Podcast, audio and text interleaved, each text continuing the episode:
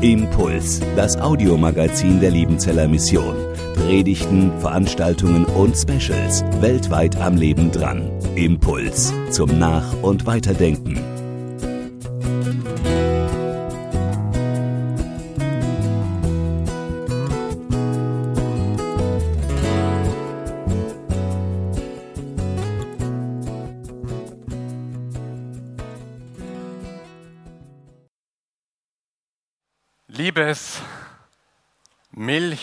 Milchsteinvolk. Ungewöhnliche Anrede, oder? Wahrscheinlich seid ihr noch nie so angesprochen worden, eher liebes Steinzeitvolk. Aber das wäre ja eine Anmaßung. Wir hier in Deutschland, Steinzeit, die haben wir ja hinter uns. Es könnte sein, wenn ein Gläubiger aus Palau sich bei uns verirrt, dass er nach vorne schaut und sagt, die leben wirklich noch in der Steinzeit. Die singen noch Lieder aus Liederbüchern. Vor vier Wochen war ich in Palau zum Gottesdienst. Palau liegt zwischen Japan und Papua-Neuguinea, so ganz grob, ähm, Pazifischer Ozean. Also wir würden sagen, auf der anderen Seite der Weltkugel, da wo die Steinzeitmenschen leben. Die haben ihre Smartphones ausgepackt und haben dann vorne aus den Smartphones herausgesungen. Von wegen Steinzeit. Gehen wir zurück. Milchzeitvolk. Passt, glaube ich, besser. Ich möchte einige Verse aus dem ersten Petrus aus einem zweiten Kapitel lesen. Da spricht er von der Milch, vom Stein und vom Volk. Und das packe ich einfach heute mal in der Predigt zusammen. Wir sind sowas wie ein Milchsteinvolk. Ich lese aus der Basisbibel vor, 1. Petrus Kapitel 2, Abvers 2. Da schreibt Petrus, wie neugeborene Kinder nach Milch schreien, sollt ihr nach der unverfälschten Nahrung von Gottes Wort verlangen. Durch sie wachst ihr im Glauben heran, so dass ihr gerettet werdet. Denn ihr habt ja bereits schmecken dürfen, wie gütig der Herr ist. Kommt her zu ihm. Er ist der lebendige Stein, der von den Menschen für unbrauchbar erklärt wurde. Aber bei Gott ist er auserwählt und kostbar. Lasst euch auch selbst als lebendige Steine zur Gemeinde aufbauen. Sie ist das Haus, in dem Gottes Geist gegenwärtig ist. So werdet ihr zu einer heiligen Priesterschaft und bringt Opfer dar, in denen sein Geist wirkt. Das sind Opfer, die Gott gefallen, weil sie durch Jesus Christus vermittelt sind. Deshalb heißt es in der heiligen Schrift, Seht doch, ich lege auf dem Zion einen ausgewählten, kostbaren Grundstein. Wer an ihn glaubt, wird nicht zugrunde gehen. Für euch ist er kostbar, weil ihr an ihn glaubt. Aber für diejenigen, die nicht an ihn glauben, gilt, der Stein, den die Bauleute für unbrauchbar erklärt haben, ist zum Grundstein geworden. Er ist ein Stein, an dem man sich anstößt und ein Fels, über den man zu Fall kommt. Sie stoßen sich an ihm, weil sie dem Wort nicht gehorchen, und eben dazu sind sie auch bestimmt. Aber ihr, ihr seid auserwählt, eine königliche Priesterschaft, ein heiliger Stamm, ein Volk, das in besonderer Weise Gott gehört. Denn ihr sollt seine großen Taten verkündigen. Es sind die Taten dessen, der euch aus der Finsternis in sein wunderbares Licht gerufen hat. Ihr, die ihr früher nicht sein Volk wart, seid jetzt Gottes eigenes Volk. Ihr, die ihr früher kein Erbarmen fandet, erfahrt jetzt seine Barmherzigkeit. Milchsteinvolk. Als ich vor vier Wochen dort in Palau war, wurde das 90-jährige Kirchenjubiläum gefeiert. Wilhelm Lenge, ein Liebenzeller Missionar, kam vor 90 Jahren dorthin und nach ihm noch manche andere Liebenzeller Missionare. Es sitzen auch welche unter uns, die dort waren. Und sie haben das Evangelium von Jesus dort weitergegeben, verkündet und eine evangelische Gemeinde ist entstanden, die jetzt 90 Jahre feiert. Am Samstagabend war dann die große Geburtstagsfeier und irgendjemand hat mir dann eine Kokosnuss in die Hand gedrückt. Und ich war etwas zögerlich, ja fast überrascht, denn die sah so ganz anders aus wie die Kokosnüsse, die ich bisher gekannt habe. Meine Kokosnüsse, die ich bei Edeka oder sonst wo kaufte, sie waren meistens so faustgroß. Und wenn ich diese Kokosnüsse aufgemacht habe, dann ist ab und zu noch ein bisschen so ein Rinnsal da rausgelaufen. Das habe ich dann getrost in ein Glas rein und dann irgendwann weggekippt. Und wichtig war mir dann innen drin die, das Kokosfleisch, das Weiße. Und das hat manchmal mehr oder weniger gut geschmeckt, manchmal auch schon etwas ranzig, wenn keine Brühe mehr rauskam, keine Kokosmilch mehr. Aber da gibt mir einer eine Kokosnuss in die Hand, die war so groß wie ein Handball. Und oben war ein Strohhalm drin und mit diesem Strohhalm sollte man die Kokosmilch trinken. Ich dachte, die kippe ich doch immer weg. Nein, das ist das Beste. Die Kokosmilch, das ist sozusagen eine kraftvolle Milch, die musst du unbedingt trinken. Und ich habe an dem Strohhalm gezogen und gezogen und die Milch wurde nicht alle. Die war so voll, diese Kokosnuss. Und dann, was macht man mit der leeren? Na, die kippst, schmeißt du mal da unten in die Kiste, die wird dann irgendwann weiterverarbeitet. Das Entscheidende ist die Kokosmilch in der Kokosnuss. Die Milch, die musst du haben.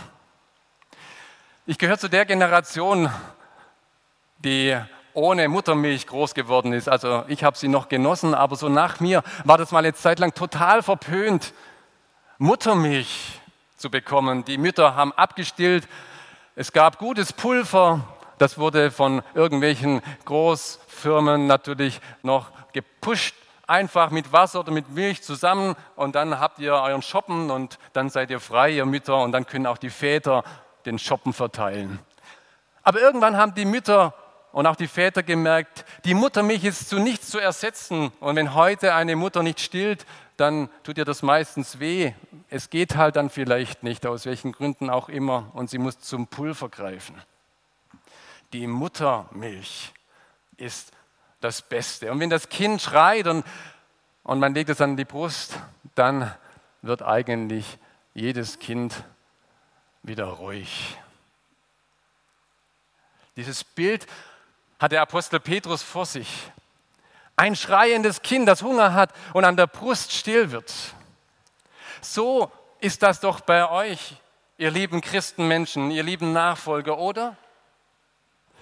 Dass der Hunger nach Leben gestillt wird durch das Wort Gottes.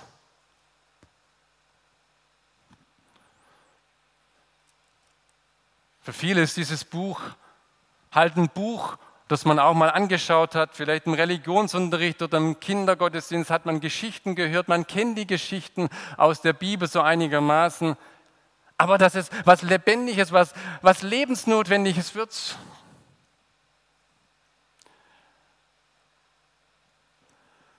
Gerhard Stamm hat es erfahren in seinem Leben. Ohne dieses Wort wäre ich nicht, wer ich bin. Gestern war die Trauerfeier in Wassertrüdingen. Und in einem Videobeitrag, der zwei Monate vor seinem Tod gedreht wurde, da sagt er, ich bin nach Papua-Neuguinea gekommen aufgrund des Wortes Gottes. Weil da an Jesaja 66, Vers 19 steht, dass der Herr einige von denen, die errettet sind, dass er die aussendet nach Tassis, nach Put, nach Lut und in viele andere Orte, die wir gar nicht mehr kennen, bis zu den fernen Inseln. Und dort in den fernen Inseln, da sollen sie denen, die noch nichts von der Herrlichkeit Gottes gehört und gesehen haben, denen sollen sie die Herrlichkeit Gottes verkünden. Und Gerhard Stamm sagt, ja, wenn da einige losgehen sollen, dann, dann muss doch ich auch dabei sein. Und dieses Wort hat sein Leben verändert. Dieses Wort hat ihn gewissermaßen hineingeschubst in diese Arbeit als Missionar nach Papua-Neuguinea zu gehen. Was schafft dieses lebendige Wort alles? Ich bin überzeugt, dass viele von euch, die ihr jetzt losgeht und euren Einsatz macht, dass ihr durch ein Wort von Gott angesprochen worden seid. Dass da irgendeine eine Bibelstelle oder eine Geschichte euch angesprochen habt, wo ihr sagt, ja, damals war das so, aber das war nicht nur damals, sondern das geht mir zu Herzen. Dieses Wort hat sich hineingebrannt in mein Herz. Ihr wart bei den Schwestern glaube, dass jede Schwester euch sofort ein Wort sagen kann der Schrift, was sie geprägt hat, was sie geführt hat, was sie geleitet hat, sonst wären sie nie das geworden, was sie sind. Erzählt euch von diesen Worten, die euer Leben verändert haben. Die vielleicht so ein Leitwort durch euer Leben hindurch sind oder vielleicht gestern oder die letzte Woche euch geleitet haben. Ein Wort aus der Schrift. Ein Wort, aus dem Munde des lebendigen Gottes. Es ist ja nicht nur das Wort, das Geschriebene, sondern eigentlich ist es der, der das Wort spricht, selbst. In der Bibel wird Jesus Christus als das Wort Gottes benannt. Durch Christus, durch ihn ist die Welt geworden, durch ihn sind wir erlöst worden, weil er gesprochen hat weil er durch Jesus gezeigt hat, was er will und was ein, was ein Wunsch für uns Menschen ist, dass wir leben und eben nicht einfach nur dahin vegetieren. Milch. Ein Milchvolk sind wir. Ich wünsche uns, dass diese Milch uns immer wieder satt macht und dass wir von dieser Milch immer wieder neu gestärkt werden. Wer aufhört, Milch zu trinken, ist kein Kind mehr. Der Hebräerbrief sagt mal, Leute, ihr seid doch jetzt schon älter. Wenn ihr im Glauben seid, dann müsst ihr mal zur festen Nahrung übergehen und nicht immer nur die Milch trinken. Und da meint er, dass man auch wächst im Glauben. Aber der Petrus, der redet hier von dem Grundsätzlichen, dass wir immer gestärkt werden müssen von der Speise, die Gott uns gibt. Wer ohne Jesus auskommt, weil er sagt, ich habe mich ja mal bekehrt, das reicht ja mal, Jesus danke, das war mal vor 20 Jahren, der hat sich von der Milch entfernt. Es braucht jeden Morgen, jeden Tag neu die Bestätigung und das Wort, das wir von ihm her hören. Ich habe dich erwählt, ich habe dich bei deinem Namen gerufen, nicht weil du so ein toller Hecht bist, nicht weil du so hübsch reinschaust, sondern weil ich dich lieb habe. Milchchristen seid ihr. Und das Zweite, ihr habt einen Stein im Brett bei ihm, ihr seid Steinchristen. Da sitze ich dann beim Mittagessen, nachdem alles vorbei war an Feierlichkeiten in Palau, einer hübschen Frau gegenüber. Ich wollte sagen, sie ist noch jung, war ein paar Jahre jünger wie ich, also für manche schon älter. Und ich erlaube mir ein Kompliment, weil ihr Ehemann neben ihr sitzt. Sie hat nämlich einen schönen Stein umhängen als Kette und ich frage sie, Mensch, was ist denn das für eine Kette? Ich habe das schon bei mehreren Frauen heute gesehen, die tragen so einen gelben oder orangenen Stein. Hat ja irgendwie eine Bedeutung. Und dann erzählt sie mir so in etwa, dass dieser Stein ein ganz wertvoller Stein ist. Dieser Stein ist schon vererbt worden durch viele Generationen hindurch. Und dieser Stein ist gewissermaßen das Angeld des Erbes. Wer den Stein trägt, dem gehört dann auch das Geld. Wer den Stein hat, der hat auch das Erbe. Für mich war dieser Stein nicht wirklich ein besonderes. Es gibt ja ein paar Steine auf dieser Welt und ein paar sind auch orange oder braun oder rot. Aber für sie war es ein ganz besonderer Stein, weil mit diesem Stein was passiert ist in ihrem Leben und mit diesem Stein etwas verbunden ist für ihr Leben. Der Petrus spricht vom Stein Jesus Christus. Von einem Stein, der für die, die Jesus vertrauen, ein ganz besonderer Stein ist. Für dieser nämlich ein, ein Grundstein, ein Eckstein. Damals wurde noch nicht die Bodenplatte betoniert, sondern hat man einfach die Mauer hochgezogen.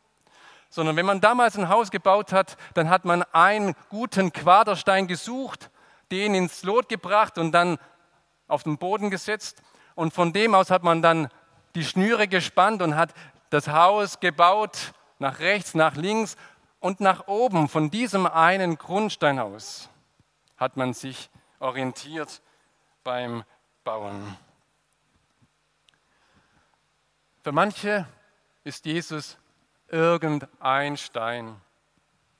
Irgendeiner unter vielen, der mal was Gutes gesagt hat, der sicherlich ein schlauer Kerl war, der damals die Leute begeistert hat. Einer unter vielen.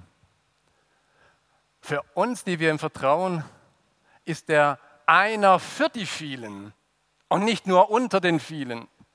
Nicht nur einer unter den vielen Steinen, sondern der eine, von dem aus das Ganze zusammengehalten wird, der für die vielen steht, für die vielen sein Leben gegeben hat. Und manche, die haben diesen Stein überhaupt nicht gemocht, die wollten diesen Stein rausdrücken, sie wollten diesen Stein weghaben, sie haben ihn getötet und haben ihm dadurch erst recht die Position gegeben, die für ihn gedacht ist. Dadurch ist er zum Eckstein geworden. Sie konnten ihn nicht einfach eliminieren. Seither ist Jesus nicht nur der Eckstein, sondern auch der Stolperstein. Über Jesus stolpern wir. Vielleicht kennen die ein oder anderen Stolpersteine manchmal in größeren Städten, irgendwo auf dem Marktplatz. Das sind auf einmal einige Steine, einige Zentimeter höher. Sie ragen heraus aus dem Pflaster. Und auf diesen Steinen stehen Namen drauf. Baruch Goldstein 1902 bis 1943 jüdische Menschen, die dort an diesem Platz versammelt wurden, um abtransportiert zu werden in die Vernichtungslager. Das sind Steine, über die man stolpert. Diese Menschen sind gestolpert, sie sind gefallen. Ein ganzes Volk in Deutschland ist gestolpert, ist gefallen. Und wir müssen immer wieder drüber stolpern, dass wir das nie vergessen. Jesus ist so ein Stolperstein.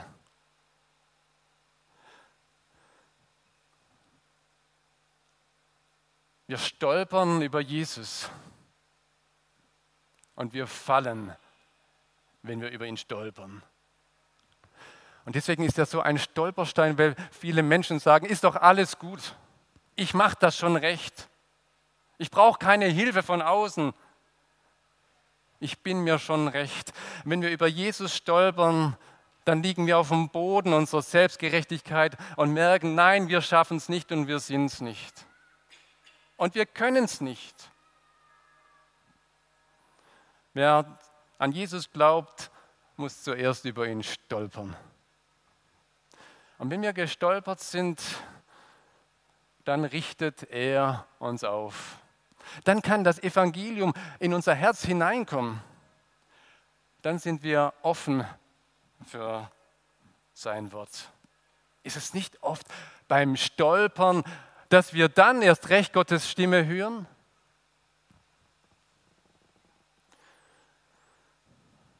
Unser Missionar Gerhard Stamm, der ist auch gestolpert. Er ist über einen Baumstamm gestolpert und ist dabei verunglückt, gestorben. Und wer gestern auf der Trauerfeier dabei war, der hat etwas gespürt davon, von dieser Tragik und von dieser Größe, was Gott aus diesem Stolpern macht, von dieser Gewissheit des Gerhard Stamms, ich bin bei meinem Gott. Morgens noch erzählt er seiner Frau, was er gut findet an ihr und sie, was sie, was sie an ihm schätzt. Und dann sagt der Mensch, und ich freue mich, auf den Himmel. Und sein Stolpern, ich bin überzeugt, es ist ein Stolpern, das viele von uns zum Nachdenken bringt, dass wir nicht einfach weiter stolpern, sondern dass wir aufstehen und Jesus hinterhergehen. Manchmal braucht es ein Stolpern, dass wir wieder den Weg finden. Ich laufe jetzt schon fast anderthalb Jahre über die Burg nach Hause nach Wieselsberg. Und letzte Woche, da bin ich mal wieder gestolpert. Ich habe mich tierisch aufgeregt, dass jetzt wieder das Tor zu ist, wegen den Ziegen, die am Berghang weiden. Und mein Weg ist jetzt einfach wieder zu. Entweder kletter ich über die Tür und kriege irgendwo einen Elektroschock dabei, oder ich muss einen blöden Umweg gehen. Und ich habe mich dann dieses Mal für den Umweg entschieden und dachte, Mensch, jetzt läufst du den Umweg, aber vielleicht, vielleicht findest du doch noch einen anderen Weg. Und ich habe einen neuen Weg gefunden und dieser Weg ist bisher der beste und der kürzeste Weg, den ich je gegangen bin. Nach anderthalb Jahren, weil die Tür verschlossen war. Und was mich anfangs tierisch genervt hat, wurde mir zum Segen, weil ich den neuen Weg gegangen bin. Gott will dir einen neuen Weg zeigen und ihr werdet in euren Einsatzländern, ihr werdet stolpern, bin ich überzeugt. Da gibt es manche Krise, eine kleine oder eine größere. Und dann hört das Wort und schaut auf Jesus, der da ist beim Stolpern und der euch hält und der euch neue Wege zeigen will. Ein letztes noch. Wir kommen zum Volk. Ich habe mir sagen lassen, dass die Palauer durchaus ein Volk mit Selbstbewusstsein haben. Und wenn es auch nur 12 oder 15.000 sind, die in Palau wirklich als Palauer leben, da wohnen und leben noch 6.000 aus den Philippinen und noch viele andere, die dort arbeiten. Aber das sind Filipinos und keine Palauer. Denn die palauische Staatsbürgerschaft kann man nicht einfach erwerben. Einer schon über Jahrzehnte verheiratet mit einer Palauerin, aber der ist kein Palauer, nur die Kinder sind dann wieder Palauer. Man kann nicht einfach Palauer werden, sondern man muss dort geboren sein in diesem Land. Beim Glauben an Jesus Christus ist es anders. Wer zum Glauben kommt, der kommt da dazu, zu dem Volk Gottes, zu diesem heiligen Stamm. Wohlgemerkt, es ist nicht das neue Volk Gottes. Wir reden oft so vom alten Volk, das ist das biblische Israel oder überhaupt Israel. Und das neue Volk Gottes, das ist dann die Gemeinde. Hier steht nichts von alt und neu, sondern da steht nur das Volk Gottes, der, der heilige Stamm, das Volk, das Gott erwählt hat. Das ist das Volk derer, die an an Jesus glauben und alle, die wir aus den Nichtjuden zum Glauben kommen, wir sind da dazugekommen in dieses neue Volk als Leute, die eigentlich da gar nicht hingehören. Der Petrus beschreibt das. Wir sind aus der Finsternis heraus ins Licht gekommen. Wir waren früher ein Nichtvolk, jetzt sind wir das Volk. Viele von euch, von uns, wir sind im Volk Gottes groß geworden in der Gemeinde. Vielleicht empfinden wir gar nicht diesen großen Kontrast, von dem Petrus spricht. Aber denkt einmal einen Augenblick darüber nach, wie wäre euer Leben verlaufen ohne Christus und ohne Gemeinde. Ich möchte nochmal Gerhard Stamm zitieren, der sagt, wenn ich meine Frau nicht gefunden hätte, ich würde heute irgendwo Tierwächter in einer, wie Helma in einem Zoo sein und Affen füttern. Durch meine Frau bin ich das geworden, was ich bin und natürlich durch Gottes Führung auch.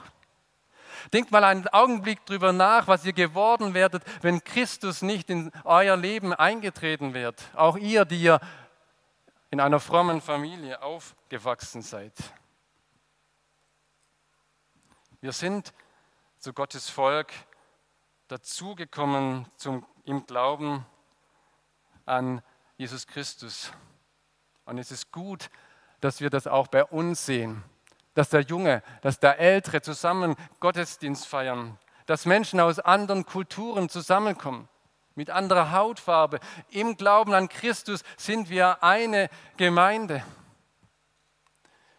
Es war für mich sehr eindrücklich beim Abschlussgottesdienst in Palau, das zu erleben wie Menschen aus USA, aus Hawaii, aus Palau, aus Deutschland, aus vielen Ländern dieser Welt zusammengekommen sind und wo wir den einen Gott und Herrn Jesus Christus gemeinsam lobten, wo wir füreinander beteten, miteinander die anderen segneten.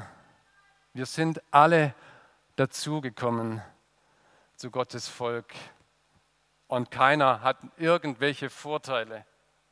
Und wenn ihr Menschen in Ecuador oder in Papua-Neuguinea das Evangelium weitergebt, dann seid ihr nicht die Deutschen, die das Evangelium von Deutschland bringen, sondern ihr seid alles Leute, die dazugekommen sind, die an den Gott Israels glauben dürfen, weil er euch auserwählt hat, ihm zu dienen.